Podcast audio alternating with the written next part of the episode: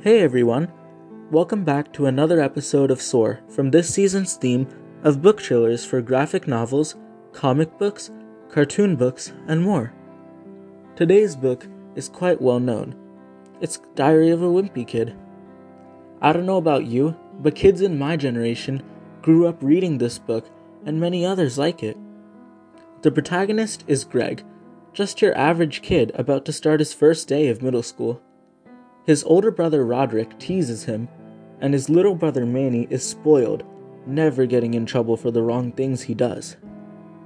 Greg is more of an introvert and sits inside, playing video games all day, which is disappointing to his father.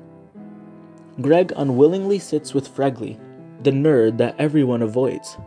He and his friend Rowley join the wrestling team to become popular, but Greg quits after losing a match to Fregley.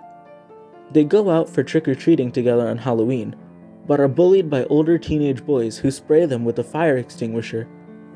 Though Greg and Rowley threaten to call the cops, the teenagers don't care. During Christmas break, Rowley falls off a bike and breaks his arm.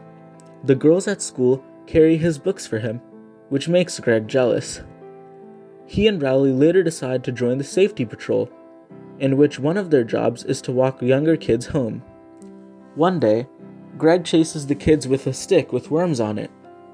Neighbors see what's going on and tell the principal, but since it's Rowley's name tag he was wearing, Rowley is the one fired from the safety patrol.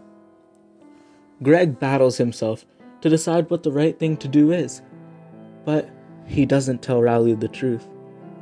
What will happen to Rowley and Greg's friendship? Will Rowley find out? What will he do if he does?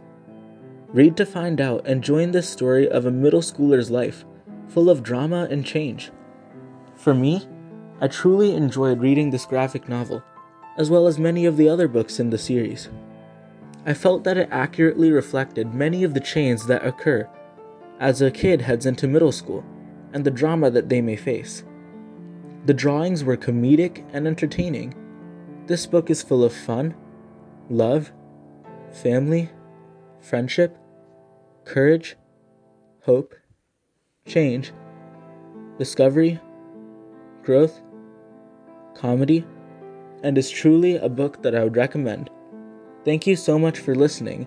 I implore you to soar.